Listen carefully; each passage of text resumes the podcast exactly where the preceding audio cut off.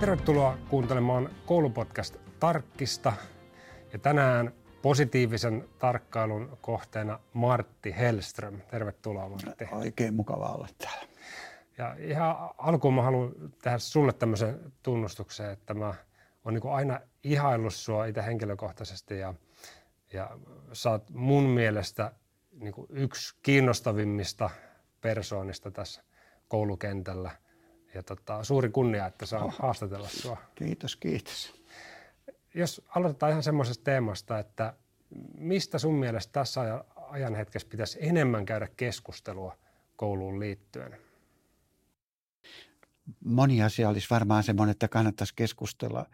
Ehkä se, mikä on nyt unohtunut, on tämä jotenkin niin kodin ja ympäröivän sen kylän yhteistyö ja y- yhteisöllisyys. Et jos nyt lukee viime aikojen lehtien uutisia, niin siellä on jatkuvasti yhteen törmäyksiä vanhempien ja koulun välillä erilaisista asioista, on se sitten kyse lomien myöntämisestä tai, tai, tai tota arvosanoista tai muusta. Et jotenkin koulu voisi aukasta ovet ja ikkunat uudelleen. Semmoinen aika on ollut, mutta nyt on jotenkin ehkä pandemiankin vuoksi, niin ollaan vähän turhaan vetäydytty tänne omaan luostariin.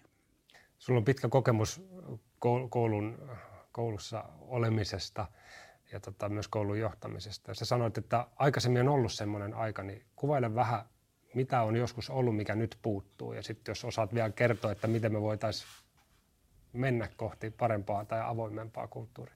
No joo, siis 80- ja 90-luku oli siinä mielessä hyvin erikoinen kultainen aika, että kouluihin luotettiin ja koulut kutsu myöskin vanhempia mukaan tekemään ratkaisuja siitä, että mihin suuntaan koulua kehitetään. Valinnaisuutta lisättiin kovasti, taideaineisiin oli mahdollisuuksia ja niin edelleen. Ja mä luulen, että semmoinen luottamuksen kulttuuri on nyt vähän hiipunut. Joka asiasta tehdään suunnitelmia ja dokumentointeja ja, ja hyvin opetussuunnitelmassa on kuulemma yli 3000 sivua tällä hetkellä. Jotenkin tuntuu siltä, että, että semmoinen, miten sanoisi, tällainen byrokratisoituminen, jokainen vartioi omia etujaan, niin se on turhaan lisääntynyt.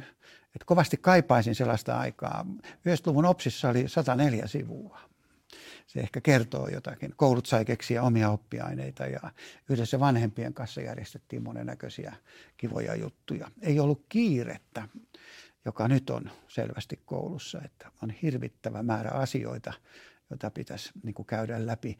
Ja valtaosa niistä on sellaisia, että aikuiset on ne päättänyt. Että varsinkin murrosiassa niin oppilaiden pitäisi päästä itse mukaan vaikuttamaan, että he saisivat oppia asioita, jotka on heille tärkeitä. Nyt sitä ei heiltä kysytä. Sä sanoit semmoisen asian kuin luottamus ja sehän on tosi tärkeää, tuntuu niin kuin nykyhetkessä monessa paikoissa, myös ihan yritysmaailmassakin mainitaan, että luottamus on niin kuin yksi tärkeimmistä asioista, mikä tässä hetkessä nousee. Miten pystyttäisiin sitä luottamusta lisäämään? Onko sinulla jotain ajatuksia? No varmaan se vaatisi semmoista niin kuin ihan syvällistä keskustelua siitä, että mikä se koulun perustehtävä oikein on. Että tota, mä itse näkisin, että koulun perustehtävä on tarjota niin kuin eväitä hyvään elämään. Ei pelkästään työelämään, vaan omaan elämään, eikä pelkästään joskus aikuisena, vaan, vaan ihan tässä ja nyt. Ja silloin se tarkoittaa sitä, että koululle annettaisiin lupa yhdessä oppilaiden ja vanhempien kanssa vähän sitä sisältöä miettiä, että mitkä asiat olisi oikeasti sellaisia, jotka olisi heille tärkeitä ja missä vanhemmat voisi jopa tulla jelppaamaan. Meillähän on koulun ympärillä niin kuin kaikki maailman osaaminen. Että jos vanhemmille avattaisiin ovia, niin me saataisiin semmoista paljon rikkaampaa mitenkä sanoisi, opetusta ja ohjausta ja kasvatusta, kun me ehkä nyt saadaan sillä, että me opettajat yritetään vaan huolehtia niin kuin kaikesta opetuksesta ja motivoinnista onko sinulla ajatusta tai näköpiirissä, että tässä voisi onnistua? Mä mietin sitä, että niin kuin yhteiskunta tuntuu muuttuvan eräänlailla koko niin kuin steriilimmäksi myös, että myös perheyhteisöt pirstaloituu ja kaikille tulee niin kuin ne omat pikku roolinsa, mutta se niin kuin yhteisöllisyys, kylähenki ja tämmöiset niin kuin tuntuu menevän kauemmas ja kauemmas. Pystyykö koulu tässä ajanhetkessä vastaamaan tuommoiseen haasteeseen? No ei se yksin. Se vaatisi sen syvän keskustelun juuri, että, että, niin kuin, että mis, miksi meidän nuoret oirehtii tällä hetkellä. Ne oirehtii sen takia, että koulusta on kadonnut sellainen turvallinen yhteisöllisyys. Ei ole lukiotakin, kun ajatellaan, ei ole enää omia luokkia. Peruskoulussa ei ole pysyviä ryhmiä. Me joudutaan sitten erilaisilla kepulikonsteilla huolehtia siitä, että ihmiset jotenkin sietäisi toisiaan. Esimerkiksi yksi hyvin yksinkertainen asia olisi, että jokaisella luokalla olisi omaa aikaa. Että esimerkiksi viikko, viikossa yksi tai kaksi tuntia, jolloin voitaisiin käsitellä niitä luokan, luokan yhteisiä ongelmia ja tota, yhteisiä ilonaiheita, tehdä omia projekteja ja niin edelleen. Mä väitän, että se yhteisöllisyyden oheneminen, niin sitä yritetään ratkaista semmoisella dokumentoinnilla ja se on väärä linja. Joo. Mennään vielä toiseen aiheeseen, voidaan ehkä palata tähän kouluun, mutta äh, otan semmoisen aiheen kuin Martti Hellström. Jaha. Mua kiinnostaa kuulla itse. M- miten siis on tämmöinen hahmo muodostunut kuin Martti Hellström? Kerro vähän sun historiaa ja miten sä oot niin kun, mitkä on sun elämässä tämmöisiä niin keskeisiä asioita ja, ja saa toki mennä rönsyllä koulu, koulumaailman ulkopuolelle, mutta sä oot, sä oot niin tosi vahva ääni tässä koulukeskustelussa. Niin, niin mitkä asiat on johtanut tähän? Jaa, se onkin aika, aika jännä juttu. Että tota, mähän on syntynyt näyttelijäperheeseen ja teatteri on ollut mulla aina, aina se kaikkein suuri rakkaus ja 25 vuotta me tehtiin sitten näissä kouluissa semmoisia koko koulun näytelmiä. Ja siitä niin kuin oivalsi sen yhteisöllisyyden merkityksen. Kun jokainen saa tehdä niitä asioita, joista oli itse innostunut sekä oppilaista että opettajista että muusta henkilökunnasta, niin syntyi sellainen tunne, että vitsi, että tätä pitäisi niin kuin tätä ilosanomaa ikään kuin mennä liikuttaa tuonne maailmalle ja sitten menin mukaan järjestöihin ja, ja politiikkaankin ja niin edelleen. Ja pyrin, pyrin siellä niin kuin huutavan ääni korvessa pitämään esillä semmoisia tiettyjä, tiettyjä arvoja. Sitten mulla, kyllä mä oon semmoinen Hannu Hanhi ollut, että mä oon aina ollut väärään aikaan väärässä paikassa, että ihmiset on, ihmiset on tempassut mukaan, että haluaisit sä lähteä tekemään tätä ja tota. Ja, no mä en ole osannut sanoa ei, eikä mua kauheasti se kadutakaan. Että, että, että, tota, mulla on sellainen tunne vaan, että mä oon vetänyt niin kuin sitä linjaa, mitä mä, mihin mä itse uskon. Että mä yritän olla vaan oma itteni. Että voihan se olla, että jotkut on pelännyt ja, ja ärsyntynyt, mutta cares? Sitten sä teet niin tosi suurella sydämellä, sulla on aktiivinen blogi ja, ja monessa paikassa olet keskustelemassa ja nyt eläkkeelläkin ollaan koulussa. Niin, niin tota, mistä tämä into, motivaatio Mulla on valtava usko siihen, että tämmöisellä koulujärjestelmällä voidaan, voidaan tuoda ihmisille niin kuin merkitystä elämään. Et jos me annetaan lapsille mahdollisuuksia löytää täällä itselleen tärkeitä asioita, on ne tai teatteria tai tanssia tai mitä tahansa, luonnonsuojelua tai muuta, niin ne löytää merkityksen elämälleen. Ja mä luulen, että mä oon löytänyt merkityksen siitä, että teen sitä asiaa, joka mun mielestä on kaikkein tärkein, eli, eli tukea lasten kasvua aikuiseksi ja, ja tota, löytää oma identiteettinsä ja omat juttunsa. Ja, ja siinä kun onnistuu, niin se on älyttömän riemukasta. Onko jotain kohokohta muistoja tai muita, mitä sä voisit tai haluat jakaa? No kyllä ne varmaan oli just ne koulunäytelmät. Mehän tehtiin 25 vuotta sellaisia niin kuin hyvin systemaattisia näytelmiä, jossa, jossa oli neljä miehitystä lavalla, saattoi olla 240 lasta neljässä eri miehityksessä ja oli orkesterit, joissa soitti opettajat ja oppilaat ja näyttämällä oli myöskin koti, kotiväkeä ja aikuisia ja lapsia. Ja kukin sai siinä projektissa sitten aina tehdä sen, mikä oli hänen vahvuuksiaan. Että ne kasvoi sitten 25 vuoden aikana niin kuin tosi hienoiksi lopulta, että ne oli semmoisia koko kylän tapahtumia, että kaikki isovanhemmat ja muut tuli sinne, että niitä odoteltiin ja taltioitiin sitten ja sitten niitä voivat nyt tuijotella videolta sitten, että mitä silloin tehtiin. Mutta se semmoinen yhdessä tekeminen on varmaan se, mitä nyt sitten enemmän, enemmän vielä kaipaa, kun ei enää ole komentelemassa ketään. Et on täällä kouluvaarina koulussa, niin tota, täällä et komentele ketään, mutta saat kuitenkin olla vielä mukana haistamassa jotakin. Miten tuommoinen yhteisöllisyys rakennetaan? Ketkä on niitä niin kuin avainhenkilöitä tai, tai tota, vetureita, että tuommoinen syntyy, kun tuommoinen koulukulttuuri syntyy? No silloin 89-luvulla niin kai se kiitos täytyy antaa silloiselle, silloiselle niin kuin koulun johdolle ja koulupolitiikoille, jotka, jotka sitten sen tiukan 70-luvun peruskoulun alun jälkeen, niin totesi, että ei niin etukäteen voida jostakin hallinnon seitsemännen kerroksen korkoiksista määritellä, mitä pitäisi tehdä, vaan että annettiin lupaa koulujen kehittyä. Että se on varmaan yksi tekijä. Koulun tasolla se riippuu paljon siitä, että miten se rehtori sen tehtävänsä mieltää että onko rehtorin tehtävä saada itsensä kukoistamaan vai kaverit kukoistamaan vai, vai mitä se haluaa tehdä. Haluatko olla hallintovekkuli, joka täyttää papereita kansliassa vai haluatko olla itse aktiivisesti siellä mukana. Se on varmaan vähän mystinen juttu, että millä tavalla sitten itse kukin yhteisö niin kuin syttyy. Mutta meillä sattui sellainen tilanne, että se porukka pysyy talossa semmoinen, niin kuin sillä, että valtaosa opettajista oli sen 25 vuotta, jolloin se, se kasvaa onnistumisen kokemuksista se innostus. Ja, ja, ja kun jokainen sai tehdä muutakin kuin ei vaan sitä, mitä se rehtori halusi teatteria tehdä, kun ei ollut päässyt teatterikouluaikoinaan, niin, niin tota, vaan että jokaiselle sallittiin, räätälöitiin näitä rooleja, että minkälainen opettaja sä oot. Välitettiin toisistamme ja pidettiin huolta toisistamme se on yhteiset päämäärät, mutta sillä tavalla, että sinne mahtuu ikään kuin jatsbändissä jokaiselle oma soitin. Soitetaan samaa biisiä, mutta vähän eri lailla. Sitten sulla on tässä niin kuin, sä oot monta vuosikymmentä kattanut koulua ja ilmeisesti kiinnostunut myös kouluhistoriasta ja muustakin, Joo. niin miten sä summaisit koulun nykytilaa, jos, jos katsotaan niin kuin oppeja myös taaksepäin ja, ja sitten vielä jatkokysymyksenä, että miltä sä näet tällä hetkellä – suomalaisen koulun tulevaisuuden? No sanotaan niin, että peruskoulu, kun se on nyt 50 vuotta, niin kyllähän se tota, rakenteena edelleenkin on ihan, ihan hyvä pohja. Mutta kyllä mä toivoisin, että, että sinne tulisi enemmän tilaa sille, että, että tietyt asiat säilyy, olisi tämmöiset niin kuin staattiset opetettavat asiat, joita pitää opettaa tuulista tai hallituksista riippumatta. Mutta sitten siellä pitäisi olla tilaa, että osa niistä opetettavista asioista ne saisi vaihtua määräajoin. Ja, ja osa näistä olisi sellaisia, jotka saataisiin tehdä myöskin koulun tasolla vanhempien opettajien ja oppilaiden yhteisillä päätöksillä. Et semmoinen on koulu ollut, niin kuin sanoin, 80-luvulla Suomessa, 90-luvulla Suomessa ja 1930-luvulla Amerikassa. Eli siellä oli semmoinen koulupäivä, että aamulla oli kaikki perusasiat, vedettiin korvasta vetää, että opittiin kirjoittaa, lukea, laskea ja niin edelleen.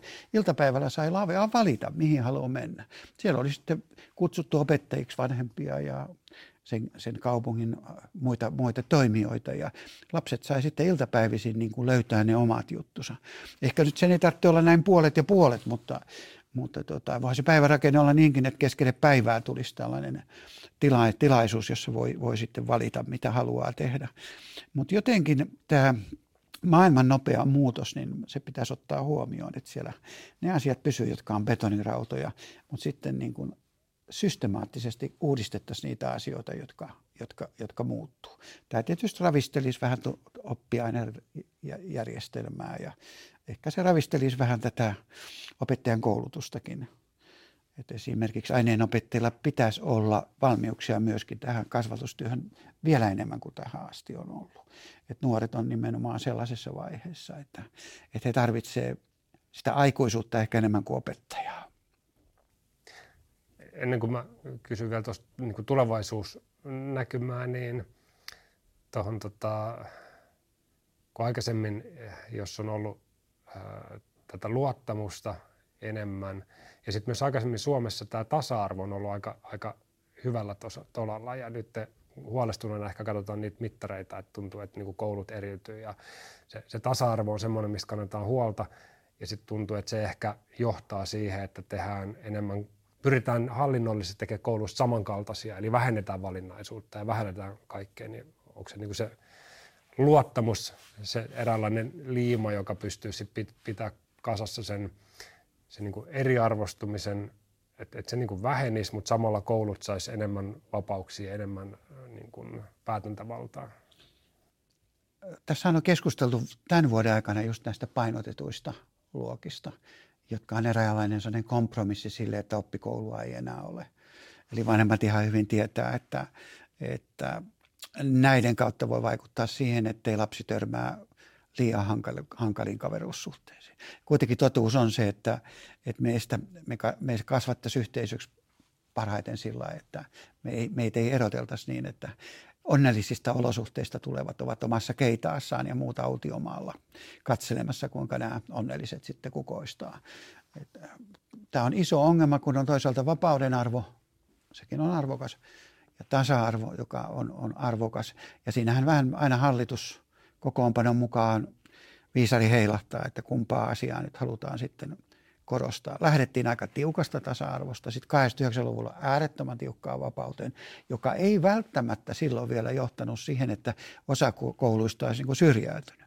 Et se syrjäytymiskehitys alkaa nyt sitten 2000-luvulla. Ja kyllähän se pitkälti johtuu siitä, että, että lama, lamojen seurauksena meillä resurssit leikattiin ja niitä ei koskaan ole tullut takaisin. Et, et hallitus toisensa perään lupaa kaiken maailman hyvän, mutta ei seiso lupausten takana niin, että se rahoittaisi. Tämä nyt on julmaa sanoa, mutta, mutta fakta on ihan hallituksesta riippumatta tämä, että, että siellä on valtava kuilu sen luvatun hyvän ja sitten sen, mitä voidaan tarjota sen, sen niin kuin välillä. Ja se johtaa sitten siihen, että nämä tunnolliset ja työstään innostuneet opettajat uupuu, koska he haluaisivat oikeasti tehdä kaiken sen, mitä on luvattu. Et, tota, ei se, ei se tule helppoa ja siksi meidän pitäisi uskaltaa käydä semmoinen ihan rauhallinen keskustelu, että mikä on se, mitä koulun pitää tehdä. Ja, ja, ja sitten sielläkin sisällä voi olla sitä liikkumavaraa aina hallitusten sisällä, että nyt painotetaan tätä asiaa, kun vihreät on siellä ja niin edelleen. Mutta, mutta jotenkin se perustehtävä, että onko se tuottaa työelämälle kelpoa, kelpoa väkeä vai onko se tuottaa niin kuin elämässään arvokkaita asioita tekeviä, niin se pitäisi uskaltaa tarpeeksi monta kertaa kysyä. Mitäs, mitä sä näet, kun sä katsot tulevaisuuteen vai katsot sä ollenkaan, mietitkö ollenkaan, että miltä koulu voisi 50-15 vuoden päästä näyttää? No, mulla on painajaisuunia siitä, miltä se näyttää, jos tämä meno jatkuu niin kuin tällä tavalla. Että, mutta että siellä on valtavasti mahdollisuuksia, jos, jos halutaan. Meidän rakenteet on kunnossa ja peruskoulusta voisi sanoa niin, että se tarvitsee nyt niin kuin rauhaa, rakkautta ja, ja tota, rahaa. Et, et, et, kuten kuten tota Erkki Aho on mainiosti sanonut. Mutta se ei tarkoita sitä, että se jätetään haudan lepoon, vaan että tota, siellä pitäisi uskaltaa peruskysymykset käydä läpi niin, että kaikki on samaa mieltä, mitä täällä pitää tehdä. Ja sitten karsia niitä sellaisia sisältöjä, jotka voidaan jättää valinnaiseksi ja keskittyä kaikkein tärkeimpiin. Ja sitten sitä omaa kukoistusta sekä opettajille että oppilaille tämä on sellainen tilanne, että meillä ei niin kuin tässä ajassa ole mitään esimerkkiä, että joku olisi paremmin hoitanut tämän koulun kuin Suomi. Että siellä että joku Viro voi kukoistaa jollakin yksityisellä alueella, mutta siinä vaiheessa kun peruskoulua kehitettiin, niin meillä oli jo monesta maasta tällaisia hyviä esimerkkejä alkaen ihan Yhdysvalloista, jotka, jossa on ollut yhtenäinen koulujärjestelmä varmaan jo 1800-luvulta alkaen. Että, ja, ja, sitten Ruotsista ja myöskin, myöskin sitten DDRstä ja niin edelleen. Et meillä oli silloin malleja – nyt ei ole mitään. Ei, tuijota vaan taivaalle, mutta ei siellä näy mitään, että mikä olisi sellainen paremmin hoidettu. Siksi meidän pitäisi ehkä niin ottaa haaste vastaan edelleen kehittää tästä maailman paras koulujärjestelmä. Joo, mä aika samoin linjoilla, että kun, mitä vähänkin on tutustunut globaaliin, globaaliin eri, eri maiden kouluihin, niin kyllä Suomessa on moni asia tosi hyvin. Perusasiat on kunnossa, mutta niin kuin sanoit, niin vähän pitäisi haastaa itseään ja miettiä, että mitä, miten niin kuin tästä vielä paremmaksi. Se on juuri näin. Esimerkkeistä puheen ollen vielä, sä myös paljon luet niin kuin muiden tekemiä kirjoja näistä kouluaiheista muista ja sitten sun blogissa paljon avaat mon, monia juttuja, niin mit, mitkä on yksi tai kaksi sua er, erityisesti inspiroinut, inspiroineita asioita vaikka tämän tai viime vuoden aikana, mitä on tullut vastaan? No vähän olisi julmaa nyt ruveta jotakin semmoista ihan top ten listaa, listaa, listaa esittämään, mutta ennen muuta meillä on tehty tutkimusta siitä, että minkälaiset koulut ää, pärjää paremmin kuin ennusteet. Ja siinä on semmoinen tutkimus, Hanu Simola on vetänyt tällaisia tutkimuksia, että menivät oikeasti katsomaan näiden koulujen opetusta. Ja mihin he pääty? Pääty siihen, että loistavia tuloksia saadaan, kun ollaan yhtä aikaa jämäkkää, vaativaa ja sitten yhtä aikaa tahdikkaita. Eli jotenkin se kaikki tärkeä tapahtuu niissä kohtaamisissa. Ja siihen kohtaamiseen niin tarvittaisiin aikaa. Et tota, Hannu Simola voisi olla yksi koko hänen työuransa aikana sellainen, jota, jota kovasti niin kuin ihailen. Sitten toinen, joka tulee paljon kauempaa, Matti Koskeniemi, joka oikeastaan synnytti suomalaisen tällaisen niin kuin koulupedagogiikan silloin 1930-luvulla ja teki sitä 70-luvulle asti. Ja, kyllä mun niin kuin vuosikurssini opettajista kaikki oikeastaan puhuu Koskenniemeä, eli, eli ajatusta näistä tota, opettajasta, joka on didaktisesti ajatteleva ja tutkii omaa työtään ja, ja rakastaa lapsia ja muokkaa sitä opetusta aina sellaiseksi, että se on paras mahdollinen juuri niille lapsille, joita opetat. Et jos nyt ottaa nämä kaksi esimerkkiä vähän puolen vuosisadan väliltä, niin, niin tota, paljon mahtuisi siihen vielä väliinkin, mutta sanotaan nyt nämä kaksi. Tähän loppuun, mikä on semmoinen asia, mitä, mikä sinulla tässä keskustelulomassa johtanut mieleen, mutta et ole saanut vielä sanottua ääneen tai joku teema, mistä ei ole keskustellut, mutta sun mielestä olisi niin kuin ääneen sanomisen arvoinen vielä? No joo, opettajan koulutus on sellainen, mä pyörin siellä vielä, vedän näitä maisteriharjoitteluja ja, ja totisesti toivoisin, että, että sitä voitaisiin kehittää siihen suuntaan, että opettajat myöskin pääsisivät oikeasti harjoittelemaan enemmän kuin tällä hetkellä. Sitä on leikattu kustannussyistä niin kuin tosi pieneksi sitä harjoitteluaikaa ja, ja opettajan parhaimmillaan, kun silloin toimii sekä vasen käsi että oikea käsi, että sillä on iso pää ja isot kädet, eli se ymmärtää, mitä se tekee ja sitten se osaa konkreettisesti toimia niissä tilanteissa. Että semmoinen toive olisi, että, että mietittäisiin, tarvitaanko niin paljon kaikkea sellaista akateemista, joka ei liity siihen opetuksen työhön, jotta saataisiin pikkasen enemmän tilaa sille koulun arjelle ja oppilaiden kohtaamiselle.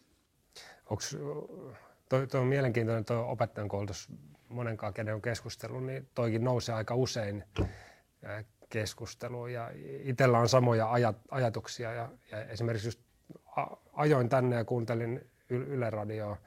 Sieltä tuli u- uutisessa vaan ää, juttua, jos, mä en muista nyt tarkkaan mikä koulu se oli, mutta tota, kuitenkin hoiva-alan koulu ja niillä on tehnyt semmoinen uudistus, että aikaisemmin oli puoli vuotta ensin perusopintoja, kun koulu alkoi ja sitten kuukaudeksi johonkin harjoitteluun. Niin on sen harjoittelun kuukaudesta muuttanut kuudeksi kuukaudeksi ja vanhushoivaa. Eli saman tien ensimmäisen vuoden aikana on niin puoli vuotta harjoittelua ja siellä, mitä ne sanoi, että sitten siinä saa myös palkkaa jo vähän se ja, ja tota, kyllä ne maks- tai mainitsit, että veronmaksajakin sieltä tulee, mutta erityisesti se, että ne pääsee heti niin kuin siihen käytäntöön kiinni ja myös mitä opiskelijoita haastateltiin, niin paljon positiivista siinä. Ja kuka, jos, jos tämä harjoittelun määrä esimerkiksi, olisiko, olisiko se niin kuin yksi juttu ja kenen pitäisi tehdä päätöksiä?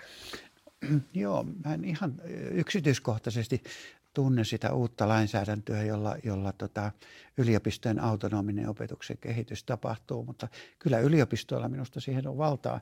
Mutta toki on myöskin niin, että kun näitä aloituspaikkoja ministeriöt antaa yliopistoille, niin kyllähän ne aika tarkkaan siellä myöskin vaatii, että tietyt asiat siellä käydään läpi. Tämä on aika kallista harjoittelujärjestäminen, paitsi ehkä sitten, jos opettajat todellakin koulutuksessaan saisivat sitä palkkaa ja olisivat ikään kuin sitä hen- pätevää henkilökuntaa, jota tällä hetkellä puuttuu. Että se olisi kyllä tuo ideasi olisi tosi mainio, että, että sitä, sitä lisättäisiin. Mä luulen, että opiskelijat toivoisivat sitä. Ja mä luulen, että lapsetkin hyötyisivät siitä.